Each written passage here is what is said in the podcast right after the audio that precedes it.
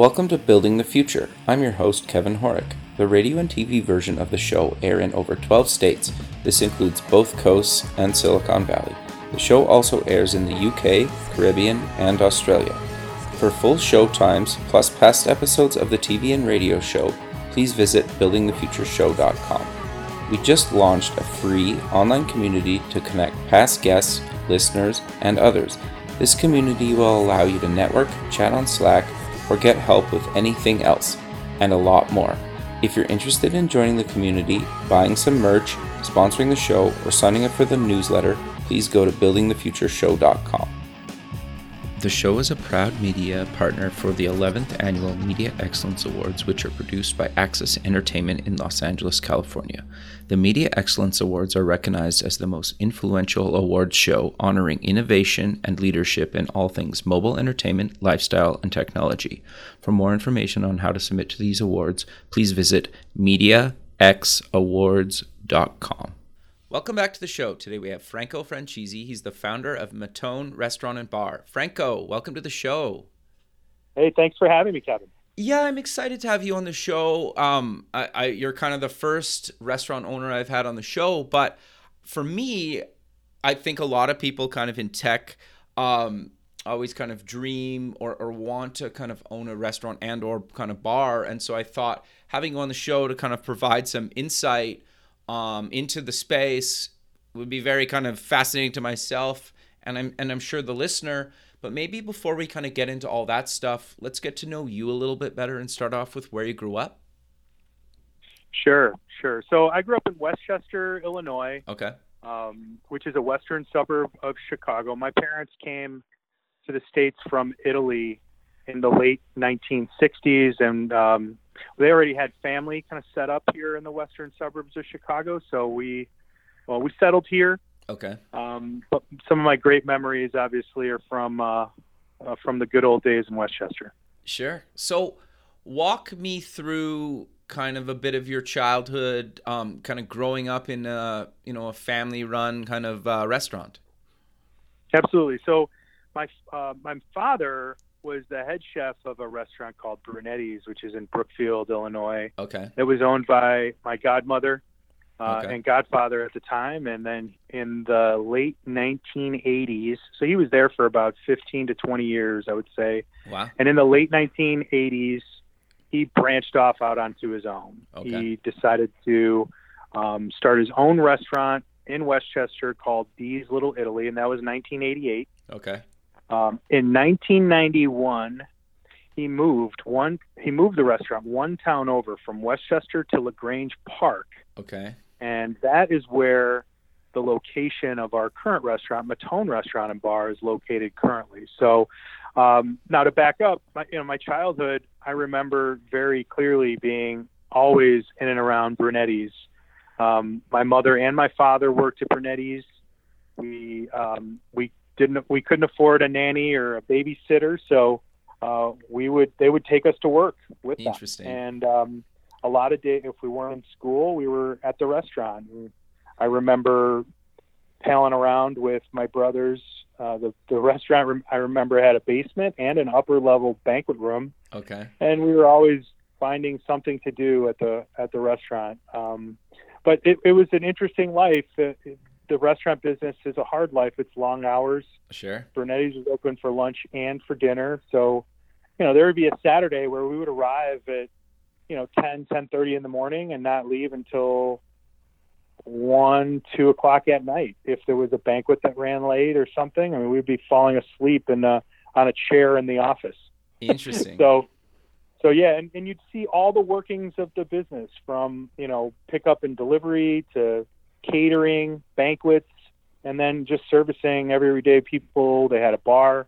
So you'd see a little bit of everything um, in the restaurant business. And that's really how I remember growing up.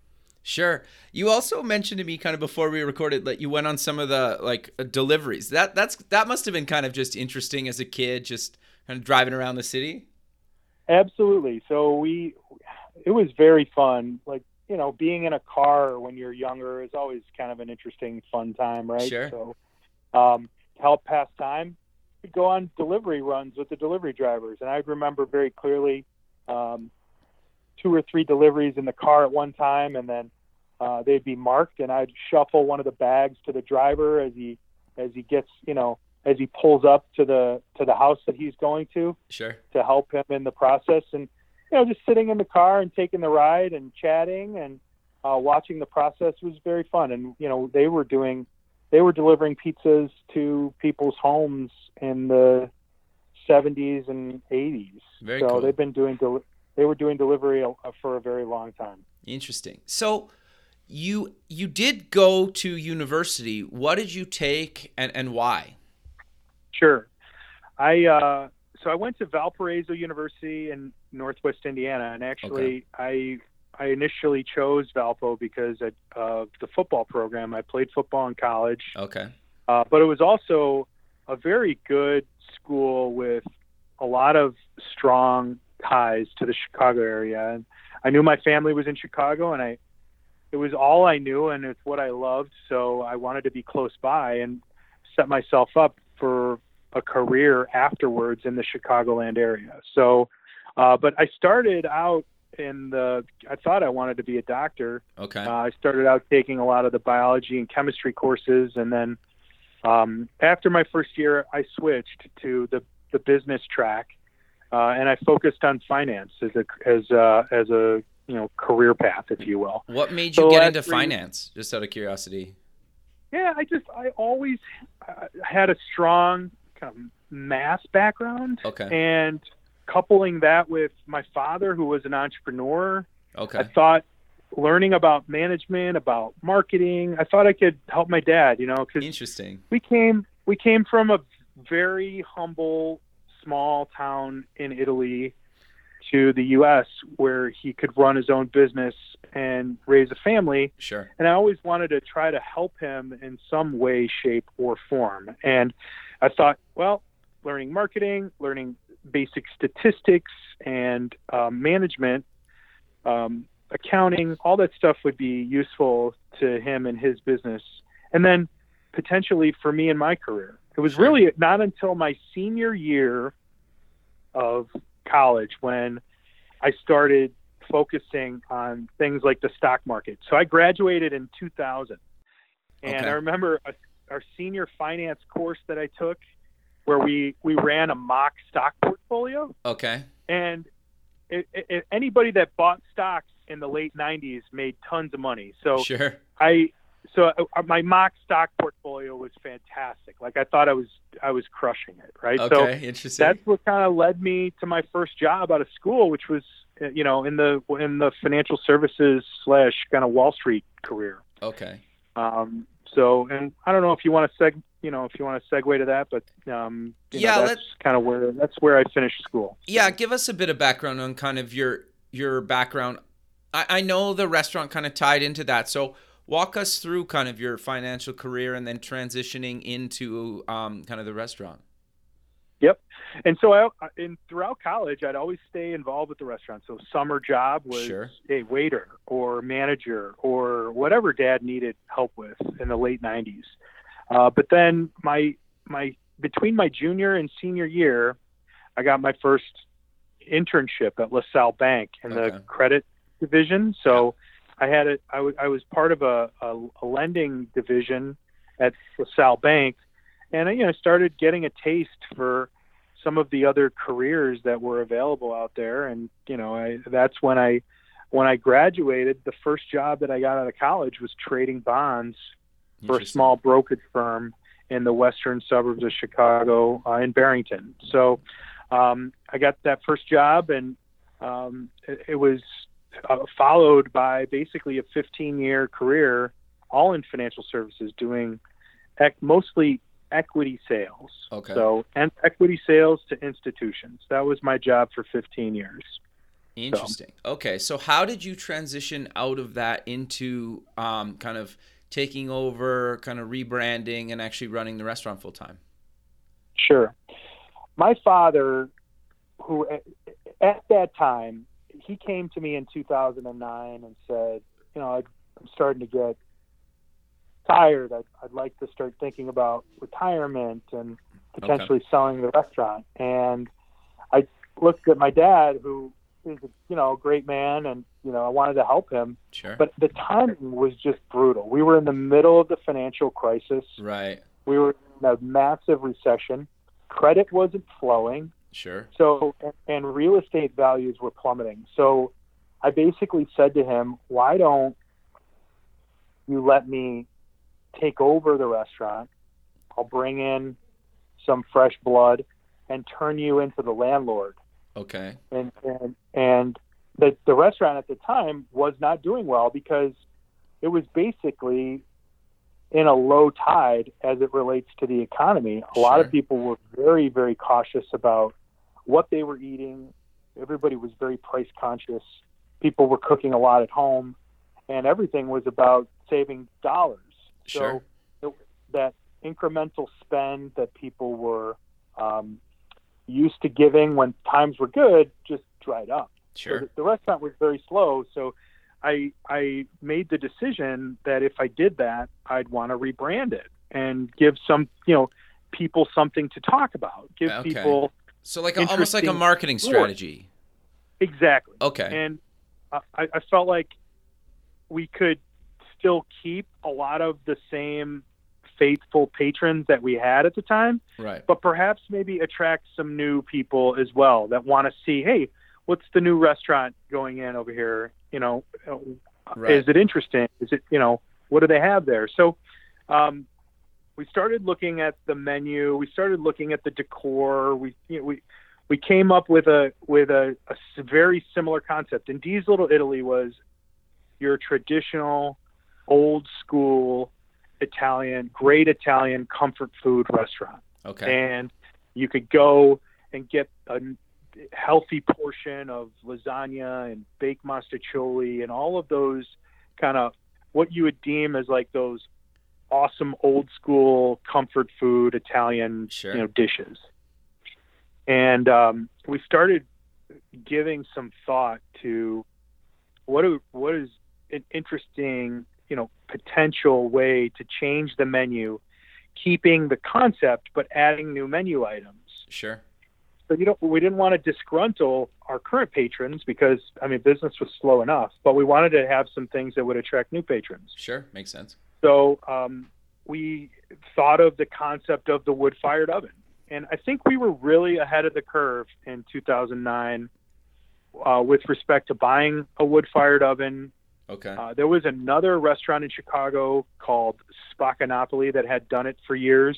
okay. And let's let's be honest, the Italians have been cooking in wood-fired ovens for thousands of years. So Sure. it was nothing new to Italians. But um, the interesting part of the wood-fired ovens is the heat that they generate and how you can create a number of new interesting dishes, not just um, pizza, Oh, uh, but sandwiches and um, you know fish dishes and chicken dishes. So we started cooking lots of things in this wood-fired oven. And what was different about Mattone is we put it in the center of the restaurant, in the front where people can see it.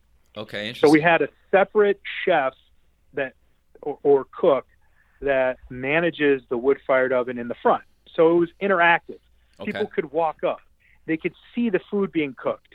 They could smell it throughout the entire dining room. Interesting. And people people really enjoyed that. It wasn't an easy thing to to do because you had the extra labor cost of constantly manning it. right. And you know there are logistical issues with having a separate cooking area in the front, but all that aside, I think people found it intriguing. And in the wintertime, for example, to walk in and see almost like this fireplace, Yeah. this glow, this glowing heat um, that you know you could feel if you get close enough, you could feel the heat coming out of this this wood-fired oven, and it just became this very interesting centerpiece. And it's still obviously there today. It's you know it's a it's an important part of what we do. And mattone is actually an Italian word that stands for brick, and this oven is made out of brick, so it's a brick oven that, Okay. that's fired with, fired with wood. Interesting. So, how did you guys kind of decide though to do that? Like, did you guys just kind of brainstorm some ideas, or, or Yeah. how did you kind of come up with the idea to, to go in and install like a, a brick oven? Yeah, it, it was just it was a it was very we had visited Spaccanapoli, which Okay. was this very, it's still a very popular uh, Ch- Chicago in the Ravenswood area of Chicago Okay. that does Neapolitan style pizza right out of their wood fired oven, and it's displayed. So it's not something that I'd say we came up with on our own. It's and it's sure. it, it, it has origins back to the way that people have been cooking and are still cooking in Italy today. Okay. Interesting. But- Someone else had done it here already. So it was basically how can we resonate with that Italian population that grew up in Italy that was used to eating out of these wood fired ovens, but also find this kind of very attractive way of presenting it to people. Because it's one thing if you have it in the back, yeah. you know how it is. Out Yeah. of sight is out of mind. Yeah. Totally. So, but when when you have it in the front, it just it, it captures people's imagination and and and not and not, and not and it, it captures their senses as well because you, you're smelling, you you can see and you can almost feel, you can almost reach out and feel everything that's being made there. And Yeah. you could, t- you could see the quality of it. So there there's you know there's always been this emotional connection that people have with food sure. whether it's- totally. positive or negative people have been sharing food at tables for years so there's always this emotional connection there's always these great memories associated with food so we we decided that you know people could get a, be- a better glimpse of it if the oven was in front and we built the the rest of the dining room around it after we did the remodel So, So- so what types of stuff did you keep on the menu, and what types of stuff did you add outside of the stuff you already kind of mentioned with, with the oven? Yeah. Um, so right now, the mainstays are pizza and wood-fired oven sandwiches. We do our baked clams out of the oven, Okay. but we also do some seasonal items. Like for example, we just took our um, our Brussels sprouts and acorn squash appetizer off the menu. Okay. We typically put it on in the fall okay. and run it through the spring. So that's that's something that is cooked in the wood-fired oven up front. Okay. Uh, there are a couple other dishes that we would deem as as seasonal items, but um, um, you know it it varies. Uh, the what's nice about doing a wood-fired oven sandwich is you can go in 50 different directions with it. We have sure. we have four or five on the menu that are on the menu all the time, and then we run weekly specials. We've done a cubano, we've done a chicken parmesan, we've done um, a meatball sandwich out of that wood oven. Okay. Those aren't on the regular menu; those Gotcha. will run as specials. So we and wood fired oven pizzas. We have four or five on the menu that are mainstays, and then we'll do all kinds of different interesting, fun specials. That we also do a pizza of the month. Okay. Okay, Sure. so we'll we'll have a special pizza that runs for an entire month, and then we change it up, you know, every first of the month. So Sure. if somebody likes a special, Mhm. then they know they can get it there for the rest of the month. And Right. we, we'll use the data that we garner from those things to maybe change up the menu. If there's a pizza of the Ah, month okay. where people are, if, if there's a pizza of the month that we run and people are coming back for it on a weekly basis, then the next time we do a menu switch, which is every about six months, Okay. we, we could add that to the menu on a full time basis. And um, as long as we have the items, we'll make the stuff anyway. So. Got you. Okay. No, interesting. So how do how do you come up with kind of you know new weekly features, new kind of monthly specials? How how do you guys kind of do that? We so there's what, what's interesting about the restaurant business, as you probably will know. Um, I would say 65 to 70 percent of the revenue is done in in three days: Friday, Saturday, Sure. and Sunday. And while while I'd love to be busy Monday through Thursday, Yeah. uh, earlier in the week typically allows lots of time for innovation and brainstorming. Okay. And and so so we have cooks, we have sh- chefs, we have owners that will go out and and taste things on other people's menus and um, do some research through the web, see what other people are doing that are that is successful, and then we tinker around and we play we play with the oven. We will make pizzas and we'll we'll come up with something we think is really interesting, and then we'll let the staff try it. Um, like the staff is usually a really good barometer of what everyday people like to eat. Sure. You know, the sh- chefs can get stuck in their own what they think is great and and what they feel is good, but if you don't sample it out to people, you're never really going to understand or know what other people like. So I, we like to, to poll our own staff as well. And if they like something, we'll run with it. Sure. The other thing that we'll do every once in a while is like a server's choice. Okay. So we'll run a special where we'll let the servers actually pick the special. Interesting. Um, yeah, and and and typically it's something that we've already done okay.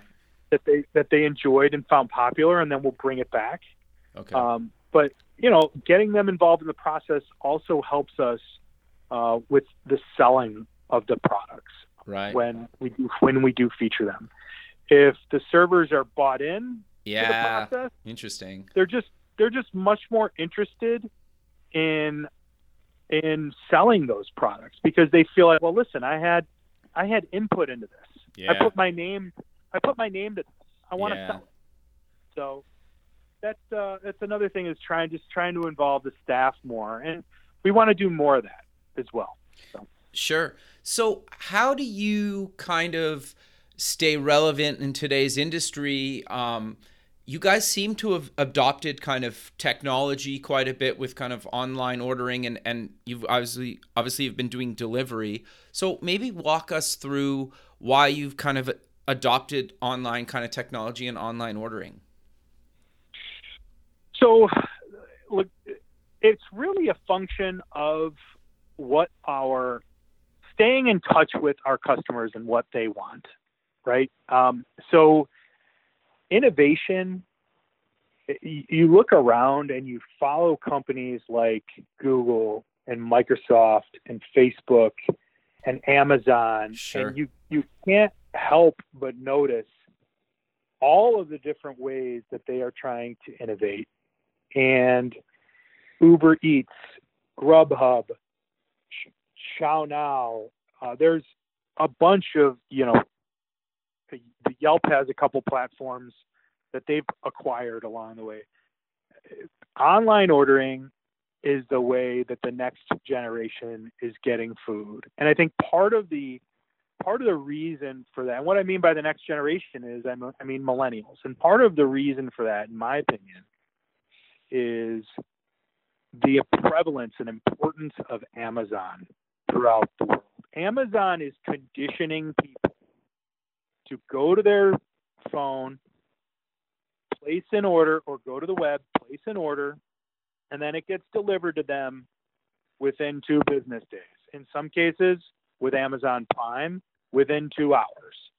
So they are a huge influence on what is happening and the way people are used to getting their things. Sure. Getting Blue Apron and Amazon and Freshly and all of Right. these companies are doing pre-made or you know meals that get delivered to a house and then they get combined and put together by uh, by the individual person. So the world is moving in that direction. So if Okay. you don't innovate, if you don't innovate, then forget. Like you, you've got no shot at capturing the next customer, Sure. if you will. The- this huge demographic that is that is the millennials. People still like to go out for a nice meal. I think the old there's the baby boomers who are entering their retirement. I think they're still used to going out and getting that nice meal, and they might be willing to go out two, three times a week. I don't know, roughly. The millennial doesn't have that amount of time or money, so I think they're more interested in going out maybe once a week. Okay. and then you know getting their meals sent to their house. Right. so we needed to stay on that trend. So we adopted online ordering five years ago. If i could have done it earlier than that i would have done it earlier than that. But okay. i can tell you that it has been a fantastic addition to our business.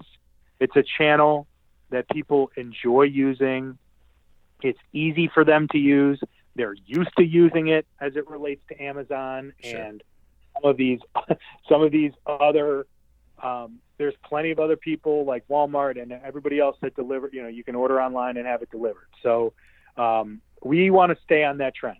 Uh, that doesn't mean that we're not going to emphasize the importance of innovating with respect to the food because we always need to make sure that, or you know, every restaurant's going to have those top five sellers, right? right? We want to make sure the next ten are awesome too, and so we're constantly trying to innovate um, menu items, but also the manner in which we deliver the food or provide the product as as as and will continue to change over time. Sure. So does how much does social media kind of play into all this? Do you use it quite a bit or not really? We do. We have uh, a Facebook page. We have an Instagram page that we use very frequently. I think you just have to follow the eyeballs. Okay. And it's all you have to do is read about the number of unique users that Facebook record, reports on a quarterly basis. And you know, they have just a huge presence sure. and they have mind share. And I feel like the the cost of advertising on social media because you can geolocate right is is very cost effective relative to things like TV, sure. relative to things like radio. So we use the social media channel a lot. Okay. Not only just sharing things for free, but also boosting certain posts to get people's attention. Like it, it works for us. It works. You know, Mattone Restaurant works very well when we do events. Okay. Right. So if we're doing an event like a Mother's Day brunch or something, sure. we get very good um, uh, return on investment for our social media ads, if you will. Sure. Interesting. Now that being said, we also still we still do, and we could talk a little bit about advertising if you want, but sure. we still do. Um, we still send flyers to people's homes once okay. or twice a year. We okay. still do like everyday direct mailing because okay. there's a certain segment of the population that is used to getting things in the mail and they're used to placing orders that way. So we don't want to. It's a more expensive. So, so that still works for certain age believe, ranges. Believe it or not, there's certain demographics, and I think it skews. It, I think it's more by age. I mean, we have totally abandoned the Yellow Pages book, right? That's right. gone. I think that's a dying. But believe it or not, they still distribute them and they still sell advertising in there. Sure. I just I don't imagine. I can't imagine why or or who uses that. But um, you know, making it's more important for us to make sure our Google landing page is right and the right. information is correct, sure. and our Yelp page, for example. But um, you know, we we definitely uh, need to stay on uh, stay on the um, the direct mail marketing stuff. It's just it's less and less over time.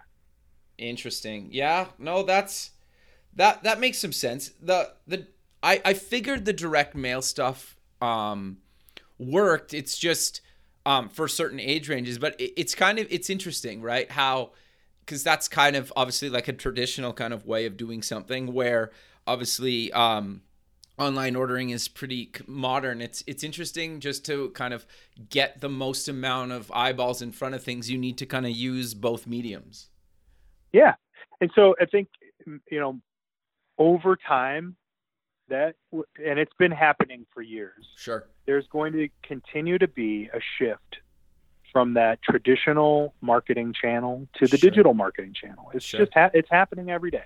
And I think our budget will reflect that over time as well. But while it's measurable, we can still see like on the weekends that we that we pass I call it passing flyers, but basically we print out a very nice color copy of our menu. Yeah. And then we distribute we distribute it to certain uh, zip codes. Okay.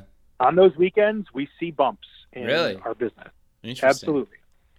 Absolutely. So it, we know that it's still it's still having an impact, still working. It's just I think it's just going to be less and less over time. Sure. So. And it's a, it sounds like you guys are very much willing to like trial and error some of this stuff right? Like you try something once if it works you'll keep doing it. If it doesn't work you probably try something new. Is that fair to say? I think you have to. I think you have to find what works best and then you have to change it up. Um, you know, if there's something that's not working, definitely. You have to be willing to make a change and try something different, try something new. I think that's very, very important, and it kind of keeps the consumer on their on their toes as well. What are we going to see from? Are we going to see something from Mattone uh, in the mail, or are we going to get it straight to our phone? Are sure. we going to get a text? Are we going to get an email? You know, right. I don't know. Um, they, we we try to keep it. You know, we try to we we continue to try to um, to change it up. Absolutely. Sure. So I'm curious um, to get your thoughts on. Obviously, there's like chain restaurants that are across the country and kind of beyond.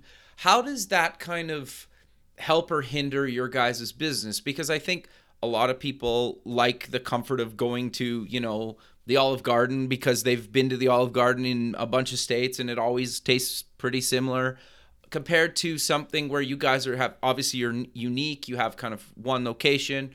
Um, how does that kind of help or hinder you compared to kind of the big chains? The it's very the, the large chains are brutal competitors. Okay. They have they have cost advantages. Sure. They have um, advantages of scale. They have deep pockets. Um, so competition is is brutal. What we need to, uh, the, but all of those places, I don't care which one you tell me about, the sure. larger the better. Okay. They all cook. They all cook mostly out of commissary kitchens. They they package the food, then they send it, and there's just something about the quality that changes. Sure. So we need to be able to offer a better quality product in order for people to get people to say, this is worth spending the extra two dollars or three dollars for. Sure. This is worth it to me to make that spend. Sure. Whether it's the freshness of the local ingredients that we use, sure. or you know, maintaining an open line of communication with the local farmers and the local growers of product, the okay. local uh, the local meat providers, the poultry providers, making sure that we're using fresh ingredients that aren't processed, that get as fast as we can from the farm, if you will, to the table. People sure. talk about farm to table restaurants all the time. Yeah we try to shorten that distribution loop as much as we can. And then it's about cooking technique, right? So great ingredients plus cooking technique is what creating fantastic food is all about. Sure. So we have to go the extra mile. We have to learn about things like blanching and braising and and glazing and pro- applying certain cooking techniques, which is more expensive, which is which takes more time, which which takes more money, but ultimately produces these just better products. Where if you put a plate of what we are serving to a similar plate side by side with a competitor, it should be a night and day difference. Sure. Interesting. So if they can if they can ever close the gap and keep their price advantage, it would be very difficult to compete. But um, you know that has not happened yet. I can tell you so many people that are willing to pay more for a nicer uh, a nicer dish or a nicer option, then they'll get at an Olive Garden, if you will. And nothing against Olive Garden. But, no, I, um, I, yeah, no, interesting. That's kind of what I figured, but I'm just kind of curious. So, what advice do you would you give somebody that's maybe looking to invest or maybe own or or kind of get into into the space? So it's it's a it's a very it's a it's a question that I could probably talk about for an hour. But okay. Ultimately, investing in a restaurant is a very tricky, very difficult um, investment. It's about an investment in the right people. Sure. It's a, it's it's about so it's about people that have um, experience in the industry that are that are willing to do the work. So there's okay. a difference between uh, there's a difference between someone who is a name and maybe knows a thing or two about the business, but is not necessarily vested in spending time there. Sure. I think you have. To, I think I think you have less uh, risk if you are invested in someone who's there every day. Okay, sure. versus someone who's just kind of managing from 20,000 feet. Sure. Um, I can talk about things like location risk. I can talk about things like um, concept risk. Okay. You know, I I don't recommend investing in a restaurant within a mile or two of a behemoth that is of a similar that is of a similar concept. Makes sense. If you're if you're investing in a single place, for example, a a, a, a one unit restaurant, and let's say it's a Chinese food or a you know Chinese food restaurant. Okay. Do not want to open next to the Chinese place that's been around for 10 years. Sure. And so that's you're taking significant concept risk. Okay. And while you might be able to have a little better product, it is going to take mo- it is going to take years to change people's you know eating habits, right. right? Yep. Ultimately, people are creatures of habit. Sure. So if you're a restaurant, if you're a restaurant, you need to have everything in place and everything put together in order to take cu- customers from one place and and pull them to another, because they have their ways. People have their ways about them. People Sure. have things that they enjoy and things that they do. So unless the current restaurant is doing something to screw that up, well then it's going to be very difficult for you to, to lure them away from that. Now, if it's a different concept, that's different. Well, it's risky to have a different concept, but it's something new. It's something that would intrigue someone. Hey, let's try this. Let's say you're opening in a in a town that doesn't that has an Italian place and and a Chinese place, but it doesn't have a Mexican place, and you're going to be the Mexican food restaurant. Sure. You know, like that's that's more intriguing. That's less risky, in my opinion. Sure. So because you can offer something different. No, that But if you're going to sense. offer the same old, if you're going to offer the same old thing that's right down the street, it's going to take years for you to quote unquote steal the customers, and and you might not make it while that whole process is happening. yeah, might, because, but- there- there's a lot of overhead, right? Right. Absolutely. The the other thing that I'm always kind of curious about that I've heard like that people seem to maybe maybe it's more on the bar side than than kind of the restaurant side, but um they might only be open 3 4 nights a week, but they and they think it's like a part-time job, but f- from my understanding and I've never been a bar or and or restaurant owner that it's basically full time even the, like you need to be working on it kind of full time even if you're only open you know a few days a week is is that correct Absolutely. There's always a certain amount of whether it's prep work that's being done on days off, whether it's inventory or ordering Sure. or fixing the sink or changing a light bulb or submitting your sales tax figures uh, Okay. you know on a monthly basis. There's always work to do. There's always lots of things to, that are going on behind the scenes. So there's no there's no day off. I was on vacation last week for july 4th and i worked at least i had little messages or things that i had to attend to at least every other day if not every day okay so there's always something. The amount of time is, you know, kind of up to you. I always recommend that people try to unplug. Uh, I think some people, uh, it makes sense to have at least one day off. It gives everybody a break uh, or a, a perceived break. sure And um, and you, you you know you got to. And most not everybody's working seven days anyway, but um, you know gives it, having one day off where you don't have to actually deal with customers. Not that you you know that you not that that's a problem. but, yeah i know what you mean know, yeah somewhere where where you can just focus. You know nobody is going to be knocking on the door to come in because you're closed.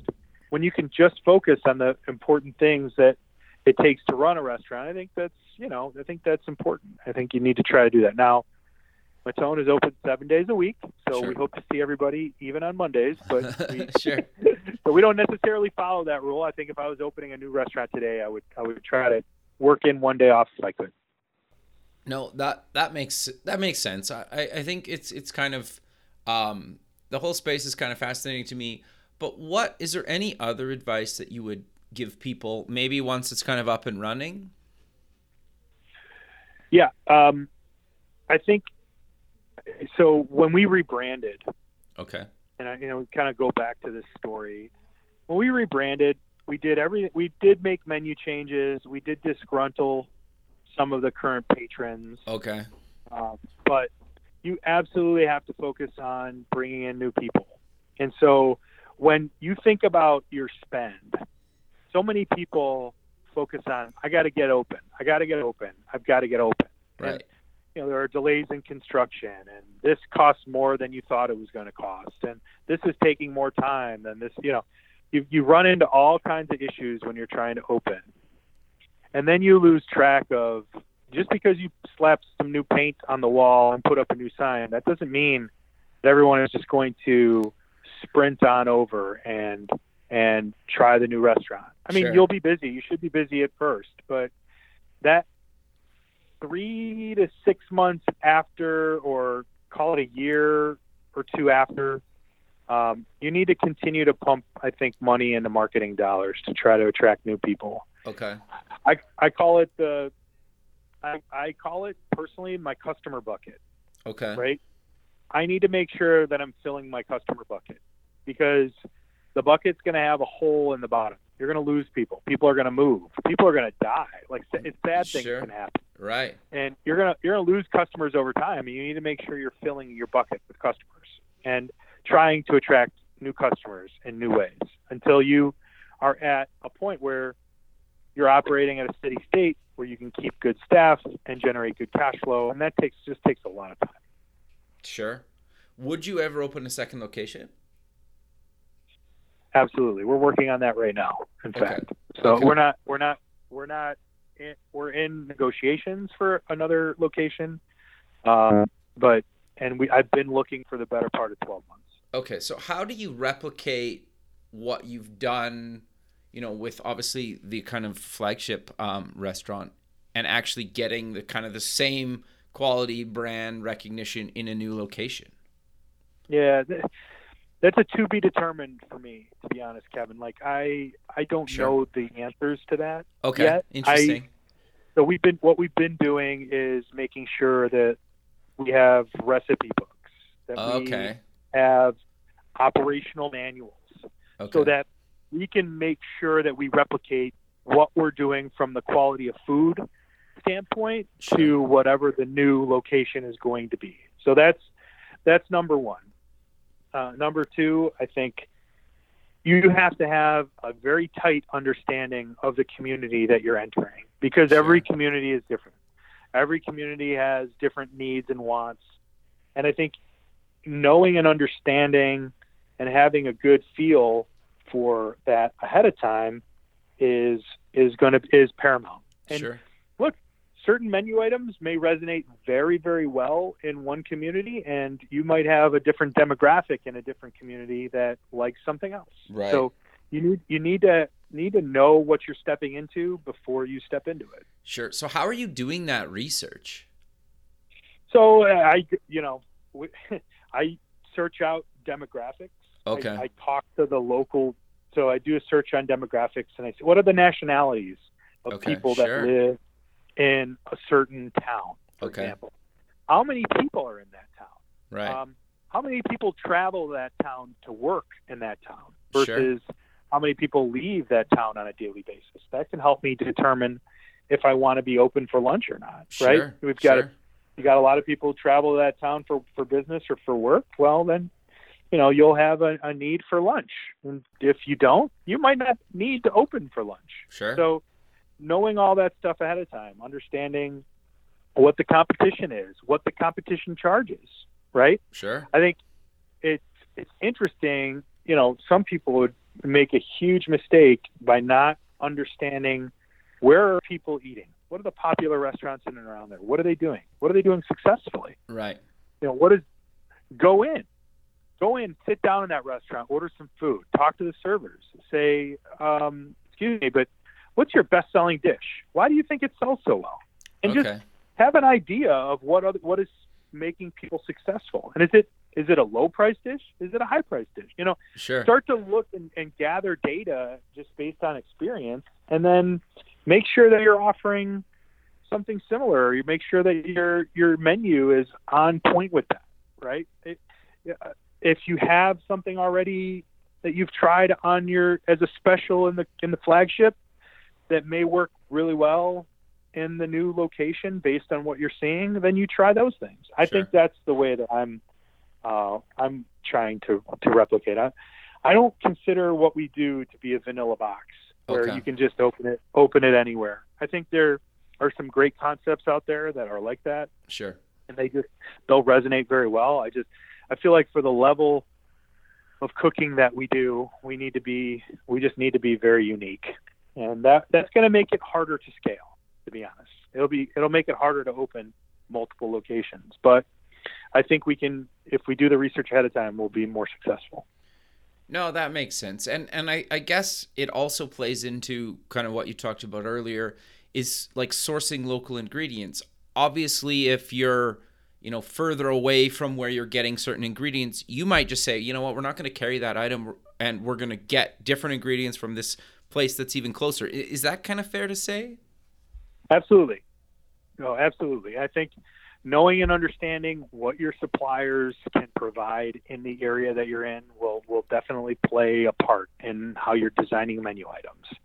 Because if you want to offer a, a, a different quality, uh, that next level of quality, then you know you need to be as close to the, you know, this the sustainable resources that you're going to need on a daily basis. Sure. So I'm curious then um, to get a little bit of thoughts on how long are are your days? Are they you know kind of nine hours, twelve hours, longer than that, on kind Yeah, of they- they- average? on, on average, I'd say it's 10, 10 hours Okay. typically. Okay. Um, uh, so and and we're we're we're unique that we're not we're not open at lunchtime. okay. We we do a lot of private events at lunchtime. It's- Okay. the community the, the community that we are in is fantastic, but it doesn't have a ton of people traveling to it for business. Okay. So, or or it doesn't have a, a ton of businesses in general, as a number of great local small businesses, but not enough to support an everyday lunch crowd Got you.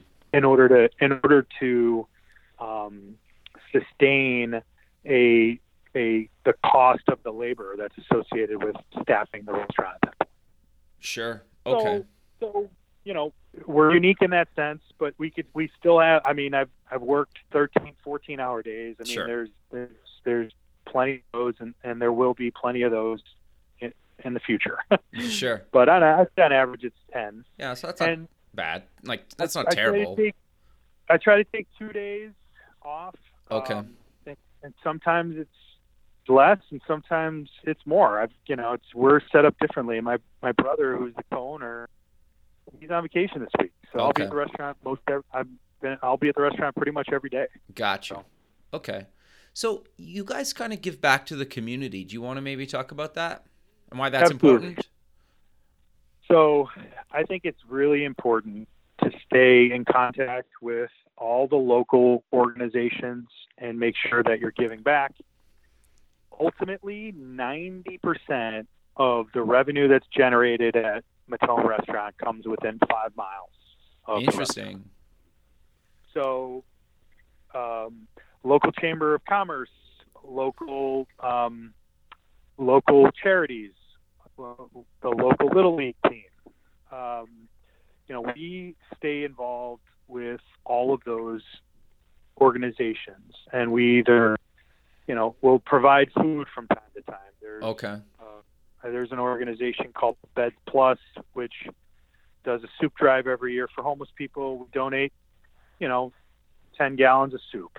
Sure. You know, uh, it, uh, it's it's you know we sponsor a little league, David La Grange Park.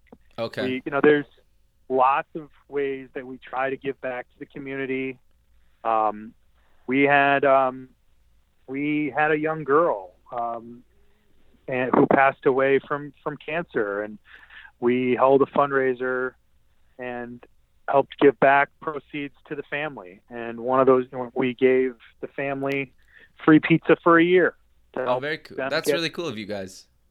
To help them get through uh, the hardship that they had to experience. It's, sure. You know, whenever we see an opportunity like that, we make sure we are present. If right. it's volunteering time, then great. If it's volunteering food, fine. Whatever it is, I think it's important to stay in touch with um, with local community members, uh, and we will continue to do that. Sure. No, I, I think that's great, right? And and obviously it's getting your name out in the community. It's kind of like a soft sell kind of marketing, right? And and kind of keeps you guys front and center, right? So I, I think that makes a lot of sense, right? The, yeah, and and you know you people probably question whether or not it's genuine. Like it's absolutely genuine, but there's a there's a motive as well. Like sure, we want we want people to associate restaurant down the street as good people who are always willing to help no matter what. Sure, you know, um, and while we hope that there's good positive vibes and repercussions for that, um, that's the goal. Sure. No, that that makes a lot of sense, and I I think that's what anybody's doing, right? When they're yeah, like it's genuine, but obviously they're they're trying to stay relevant as well, right? Like so it benefits both sides. But uh we're coming to the end of the show, so let's maybe close with mentioning where people can get more information about you guys and any other links you want to mention. Sure. So uh, our website is mattonerestaurant.com. You can find us on Instagram at Mattone Rest. Okay. And searching Mattone Restaurant uh, via Facebook will will pop up as well.